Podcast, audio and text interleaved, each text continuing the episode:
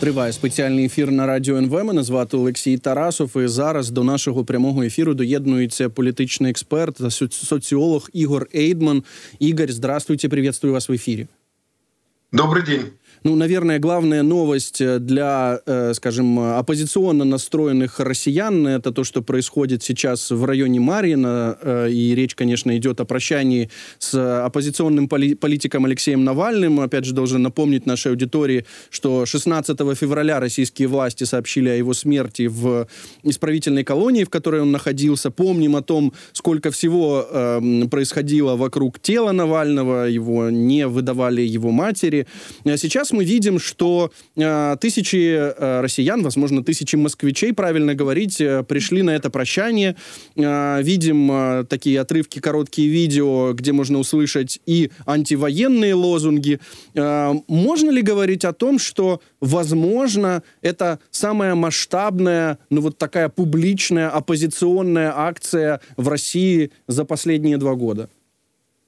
Да, действительно, это так. Э, не было за последние два года столь масштабных публичных акций, каких-то массовых демонстраций. Просто почему? Потому что элементарно любые попытки собраться оппозиционными настроенными гражданов, э, они пресекались э, российской полицией, силовиками. А здесь возник такой повод, да, который причина, вернее, скорее, которые очень сложно российским властям применять, по крайней мере, на начальном этапе силовые меры. Да? То есть люди пришли на похороны проститься с убитым политиком. И здесь российские власти были вынуждены, что называется, все таки несмотря на все их попытки сорвать эти похороны, несмотря на шантаж фактически матери Навального, когда ей угрожали не больше, не меньше, что ее, с телом ее сына что-то случится, и, скажем так, она не сможет вообще его похоронить, и нужно поэтому проводить тайные похороны. Несмотря на это все, и благодаря мужеству матери и других родственников Навального, все-таки прощание, публичное прощание с ним состоялось. И пришли на него тысячи людей. Сейчас пока трудно давать точную какую-то цифру, тем более все еще продолжается. Ну, мы видим, э, ну, кроме того, что тысячи людей э, пришли непосредственно, да, на это прощание, можно по э, оппозиционным российским каналам посмотреть, э, сколько людей одновременно смотрят э, трансляции с этого прощания, там сотни тысяч людей, да, то есть мы понимаем, что э, есть э, вот эти оппозиционно настроенные россияне, у нас, понятно, конечно, в Украине скептическое к этому отношение, но э, о чем хочу вас спросить, а как вы понимаете, ну, вот тактику э, Э, Кремля в этом плане. Э, означает ли это, что таким образом, ну, просто Кремль э, дает э, антивоенно настроенным, оппозиционно настроенным россиянам выпустить пар, э, потому что, ну, вот другого такого повода у них скоро не будет. Как вы понимаете, почему, почему Кремль это все позволил? Не, ну, конечно, Кремль это позволил не потому, что он такой вдруг стал добренький, да, он был вынужден это позволить, вынужден благодаря такой четкой, жесткой позиции родственников Навального, прежде всего его матери. То есть они отказались хоронить тайно Навального. А что дальше было делать Кремлю? Запретить похороны? Но это что-то вообще беспрецедентное. Одно дело демонстрацию запретить, а другое дело запретить похороны. Это какое-то ну, совершенно дикое, что ли, даже не знаю, как это назвать, какое-то кощунство, что ли. Э, и это было бы, все мировые СМИ об этом бы писали, это был бы очередной, очередной такой жирный черный крест на и без того отвратительный совершенно репутации кремлевских убийц, да, которые у власти. Так что они просто вынуждены были допустить эти похороны. Причем они как их допустили? Они сделали все, чтобы сорвать, и все, чтобы люди не пришли. Фактически людей запугивали. Там просто армия целая э, силовиков, армия ОМОНовцев стоит, там куча автозаков, там все перекрыто, кругом ограждение, постоянно какие-то панические слухи ходят. То есть все, что Кремль мог сделать для того, чтобы предотвратить эти события, да, это прощание публичное с Навальным, он все это сделал. Ну вот, э, опять же, мы понимаем, когда собираются тысячи людей вместе, конечно, это э, трагический повод. Э, это, ну, так или иначе, угроза для режима, да, э, что будут делать эти люди дальше, куда они пойдут э, после того, как э, попрощаются с Алексеем Навальным, какие тут могут быть сценарии? Я думаю, что все готово к тому, чтобы людей потом разгонять. Я думаю, что до, до конца похорона их трогать не будут, именно из-за того, чтобы не создавать такую картинку, э, когда людей э, на похоронах избивают, сажают в э, полицейские машины и так далее, и так далее. Это, конечно, совершенно Кремлю не нужна такая картинка, тем более перед выборами. Поэтому они подождут, когда закончатся похороны. И дальше, если люди попробуют, а я думаю, что группы такие будут, пойти куда-то дальше толпой, то их, конечно, будут, к сожалению, огромному разгонять. Вот. Но, конечно, они готовы к любому сценарию. Сказал, они там приглали армию целых силовиков. Это лишнее доказательство, что Кремль, Кремль и вообще люди в Кремле, правящая верхушка российская, она не так совершенно себя уверенно чувствует, как пытается нам всем показать. То есть они действительно боятся всего. Даже прощания с телом убитого политика они боятся. Ну, действительно, я видел, я сейчас не могу вспомнить, кто был автором а, вот а, такой, ну, не публикации, но это как это, пост в соцсетях, то, что называется сейчас.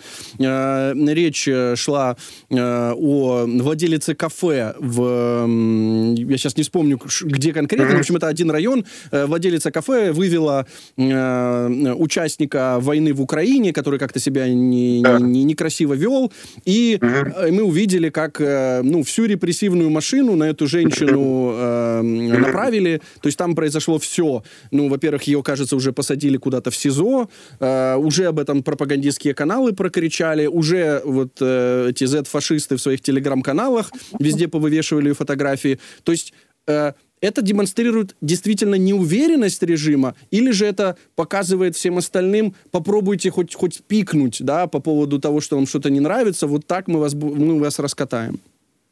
Да, безусловно, это демонстрирует определенную слабость режима, что он вынужден на любой чих реагировать совершенно гиперактивно и гипертрофированно. С одной стороны. А с другой стороны, понимаете, у этого режима появилась вот такая подпорка. Это отнюдь не большинство населения, это меньшинство и не такое уж большое, но очень активное. Это такие Z-фашисты, это такие новые хунвейбины, штурмовики, как хотите их назовите. Они выбирают себе жертв, натравливают на этих жертв правоохранительные органы и, пользуясь покровительством правительством властей, они тесно связаны с властью, начинает безумную травлю. Это же не первый случай, когда какого-нибудь очередного подонка, воевавшего по Украине, в Украине против мирных жителей, по большому счету, повозили мордой по столу где-то в публичном месте, а после этого Z-фашисты начали публичную кампанию в его защиту и по, кампанию по унижению, по репрессии, репрессиям в адрес э, людей, которые этого подонка унизили. Так что, э, кстати, эти Z-фашисты, они могут представлять и для путинского режима определенные угрозы. И мы видели,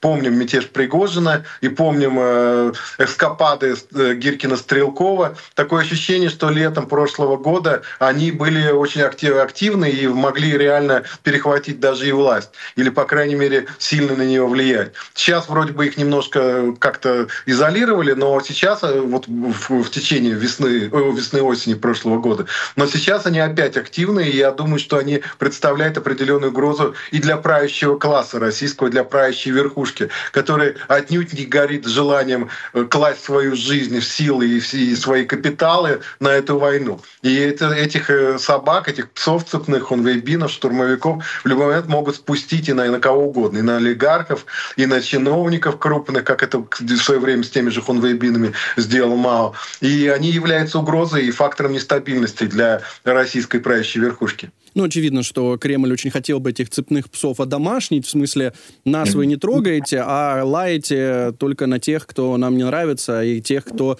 противоречит центральной линии. Если возвращаться к этому прощению, прощанию с Навальным, мы увидели, есть фотография, да, она опубликована в медиа, что на это прощание с Навальным пришли послы стран Евросоюза и США. Э, тут у меня, конечно, два вопроса. Первый — это, а если действительно, ну, часть людей, которые прощаются сейчас э, с оппозиционным политиком, захотят пойти куда-то дальше, а с ними пойдут послы, будет ли это гарантией безопасности? Ну и второй вопрос — а как вы оцениваете реакцию Европы, США, ну вот демократического мира на это убийство, ну все-таки главного оппозиционного российского политика? Да, нет, и, конечно, послы никуда не пойдут дальше. Это противоречит э, дипломатической практике. Одно дело пойти на похороны, но если похороны закончились, то следующее действие уже можно воспринимать как некую демонстрацию. А на демонстрацию, естественно, политическую послы никогда не пойдут. Даже при всем их, скажем так, нелюбви их к Кремлю и э, при всей поддержке Навального позиции. Так что этого не будет. А что касается реакции западных стран на происшедшее, ну, реакция была беспрецедентная беспрецедентно жесткой, беспрецедентно жесткой, по крайней мере, вербальная реакция. И резолюции Европарламента, и все что угодно. Все заявления были беспрецедентно жесткими. Другой вопрос, что пока мы не видим каких-то фатальных для России санкций в связи с этим, даже вот была идея какая, в свое время жена команда Навального подготовила список из 500 человек, которые ответственны в том числе и за войну против Украины. Это вся правящая российская верхушка и вся российская, верхушка российского бизнеса и олигархата. И, и кажется, было было бы э, естественно автоматом ввести против всех этих людей санкции, как бы в память о Навальном, потому что именно Навальный пробивал этот список. Но пока э, санкции все равно выборочные. И насколько я знаю, из этих 500 человек под санкциями то где-то около 150 только. Э, помним об этом, там э, действительно такой обширный список, там среди прочего, кстати, Ксения Собчак, которая там якобы себя позиционирует как некую либералку, а мы при этом помним, что она, конечно, очень mm. четко выполняется вот эту роль э, некого противовеса якобы Путину, являясь полностью его пропагандисткой. Тут еще такой вопрос. Mm. Мы увидели вчера вот это обращение Путина к федеральному собранию. Это ежегодная история, более mm. того, уже было проанонсировано что это еще и будет предвыборная кампания. Э, там, понятно, Путин много всего обещал, рассказывал, э, как это, растут надои, э, землю крестьянам, фабрики рабочим, всем отменить какие-то, значит, кредиты, всем будет счастье. Опять же, тоже кто-то пошутил из российских журналистов, что Путин пообещал, как это, кандидат в президенты Путин пообещал, что поменяет все, что сделал его предшественник Владимир Путин. Э, при этом все-таки было немножко и про э, войну, э, было немного таких обращений к западным партнерам, ну, то есть определенных сигналов. Правильно ли я понимаю, что главное, что хотел донести Путин Западу, это первое – Э, мы не будем нападать на НАТО. Э, второе, мы не будем размещать э, в космосе ядерное оружие. Ну и третье, давайте, короче, прекратим вот эту всю историю с тем, чтобы поставлять оружие Украине, и все закончится. Ну, примерно, по, по крайней мере, третий он говорит все время, что типа если бы Запад не поддерживал Украину, то уже наступил бы мир. То есть мир в каком смысле? Что Россия просто бы уже как бы захватила бы Украину. Он считает, что он таким образом кого-то на Западе, э, что называется, возбудит, да, и они решат, ох, слушайте, а чего же мы поставляем оружие, из-за этого война идет. Конечно, э, на Западе все прекрасно понимают эту довольно дешевую разводку и понимают, что Украине надо помогать, чтобы там Путин не говорил, потому что было бы просто предательством, не только предательством Украины, но предательством всего свободного мира, предательством интересов тех же западных стран, если бы Запад перестал помогать Украине. Потому что совершенно очевидно, что Путин параноик, одержимый сверхценными идеями, бредом величия, каким-то бредом империи, возрождения. И в Украине, на Украине он бы не остановился, и совершенно он уже сейчас пытается давить нам тоже Молдову, а за Молдовой могли быть страны Балтии и так далее, и так далее. То есть э, все эти, все эти его разводы разводки понятны, и они в основном как бы это все не для западной аудитории, не для внешней аудитории, а для российской. Все эти безумные обещания, каждый раз причем одно и то же. В действительности кандидат в президенты Путин все время э, фактически показывает, что президент Путин ничего не сделал на своем посту, и вот кандидат Путин теперь сделает то, что не сделал по ленности или по неэффективности президент Путин. Но самое даже смешное не в этом, а что так происходит регулярно каждые президентские выборы. И причем он говорит об одном и том же. То есть каждый раз он говорит о ветхом жилье, которое необходимо расселить, что это безобразие, что до сих пор люди живут в трущобах и так далее. Он говорит это вот раз в 4, а теперь уже раз в 6 лет перед выборами каждый раз. Еще он каждый раз говорит о дороговизне бензина, что это безобразие, и надо его удешевить. В этот раз, правда, он, по-моему, не говорил, но раз до этого раз пять, наверное, об этом говорил. То есть фактически это все довольно смешно выглядит, однако для населения, скажем так, ничего другого у Путина нет. То есть это идет такая таргетированная реклама э, кандидатов Путина у разных э, целевых аудиторий, у разных социальных групп. Одним он обещает одно, другим другое. Там многодетным матерям пособие, людям, живущих, живущим в бараках, жилье, ну и так далее, и так далее. Потом ничего в результате не происходит, никакие обещания не выполняются, но у людей клиповое сознание, они об этом к следующим выборам уже, видимо, забывают и опять надеются на, на лучшее. Э, ну, действительно, это так и выглядит. Э, Еще было интересное заявление, опять же, это, видимо, было обращение к Западу. Э, речь шла о том, что якобы Запад втягивает Россию в гонку вооружений, как это было в 80-х годах. Опять же, помним, чем закончилась гонка вооружений в 80-х. Разумеется, СССР надорвался на, на, на этом. Имеется в виду, что все вкладывалось в военно-промышленный комплекс, при этом одновременно не было, ну, не, не, не работало легкая промышленность, ну и закончилось тем, чем закончилось, да, вот эта империя зла распалась. Э, это что, Путин э, озвучил свой страх, озвучил, что вот э, мы, конечно, там якобы все перевели на военные рельсы, но если так будет продолжаться, то, ну, как бы это, трещ, треснем по швам. Нет, нет, я, я же говорил, что он обращается прежде всего к собственному населению, и он пытается оправдать проблемы очевидные совершенно, которые есть у населения, и рост цен, падение уровня жизни и так далее, и так далее, он пытается оправдать, перевести вину на это на Запад. Вот, мол, Запад подлый втягивает нас в гонку вооружений, а дальше уже человек должен додумать. И в результате э, этой гонки вооружений там яйца стали дороже в два раза, предположим. Понимаете, то есть это попытки, он же все время пытается переснять, что называется, переложить ответственность за все с больной головы собственной больной в прямом смысле этого слова головы, на какую-нибудь здоровую, на украинскую или на западную голову. То есть э, это идет такая довольно успешная, кстати, стратегия, то есть поиск врага и навешивание на него всех собак. Ну вот сейчас э, поиск врага вообще, в принципе, стал особенно легким. Если, э, конечно, э, российской пропаганде удалось распространить месседж про то, что там Украина собиралась нападать на Россию, ну, то есть если даже это смогли посеять, то сейчас мы же видим действительно э, Россия, как это, э, НАТО приблизилась к России максимально. Вот Финляндия уже вступила в Североатлантический альянс, э, Швеция, ну вот уже даже э, Венгрия, да, подтвердила э, то, что ну, как бы подтвердило членство Швеции, уже говорят о том, что Балтийское море это море НАТО, и что как бы Калининград в окружении стран НАТО. А что это означает э, для кремлевского режима? Мы же помним, что, сейчас я могу ошибаться, это был январь 22 или декабрь 20, 21 э, года, когда Путин говорил, что до 80 какого года НАТО должно было откатиться? Как вы оцениваете вот это расширение? Что оно означает для путинской вертикали? Да, с одной стороны, вообще как бы это расширение НАТО и вообще расширение НАТО никакой угрозы для России, как для государства, как для страны не представляет. Это абсолютно выдуманная, выдуманная пугалка путинским режимом.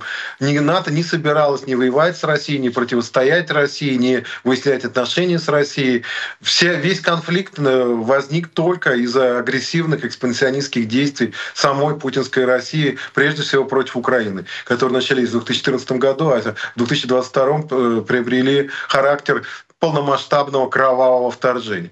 Что касается конкретно для путинской вертикали сейчас, что это значит? Как я уже сказал, во-первых, это страшилка, которая в их головах существует и в пропаганде, но не в реальности. Значит, что касается того, когда это, это ружье в виде НАТО около российских границ может выстрелить, это может выстрелить только, опять-таки, в случае дальнейшей российской экспансии, продолжения попыток России э, как-то восстанавливать былую империю, былое свое могущество в Европе и и экспансионистские агрессивные действия России против, например, стран Балтии. Это, конечно, может действительно то, что Балтийское море стало фактически внутренним морем НАТО, не считая там анклавов российских, это поможет э, Западу в случае чего защитить э, страны Балтии от российской агрессии. Но само, само НАТО, как э, какой-то источник угрозы или источник, тем более, агрессии какой-то против России, не существует. Это, это угроза только в больном абсолютно воображении, параноидальном господина Путина. Ну, так оно и выглядит, что он в это верит. Я вот тоже думал, что